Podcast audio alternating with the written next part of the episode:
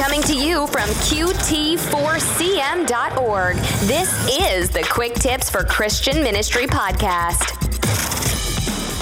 This week's podcast comes from a tweet that fundraising and donor stewardship expert Shannon Doolittle posted back in April, where she said, even if you have only 10 donors, never lose gratitude for those 10 donors because we all start small, but those who grow know how to care big. And I really resonated with what Shannon was saying just in how no matter the size of the organization or the ministry you have, you need to care from the beginning. Sometimes when organizations or missionaries are starting out, it can be really overwhelming and it and donor stewardship can slip or even there's not the understanding of the need for donor stewardship and thanking your donors and having those plans in place. So I would encourage you especially if you are just starting to fundraise or even if you've been fundraising for years to make a plan what happens after someone donates? Do they get a handwritten letter? Do they get a phone call? And then what happens six months down the road? Do they get an impact report? I've talked a lot about these things on this podcast before, so I may sound like a bit of a broken record,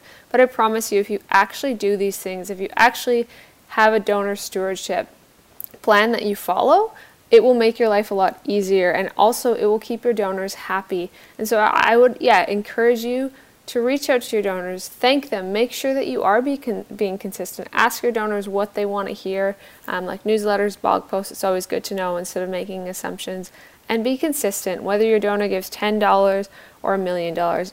I understand the need for segmentation and how the bigger donors may get a different kind of thank than the $10 donors, but remember, they're still human. The, the people that give $10, that, that's a lot for them. And to the importance of acknowledging that and making them feel like they are a part of that will make that donor relationship go a long way.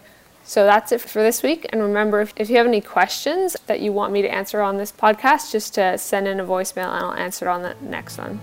That was Anna Burns of the Great Commission Foundation. You can find the links to Anna's articles and newsletter through our show notes at qt4cm.org. And we would like to thank the sponsor of this podcast the Great Commission Foundation. The Great Commission Foundation provides financial management administrative services to ministries and handles charity donation receipting and government compliance in both the United States and Canada.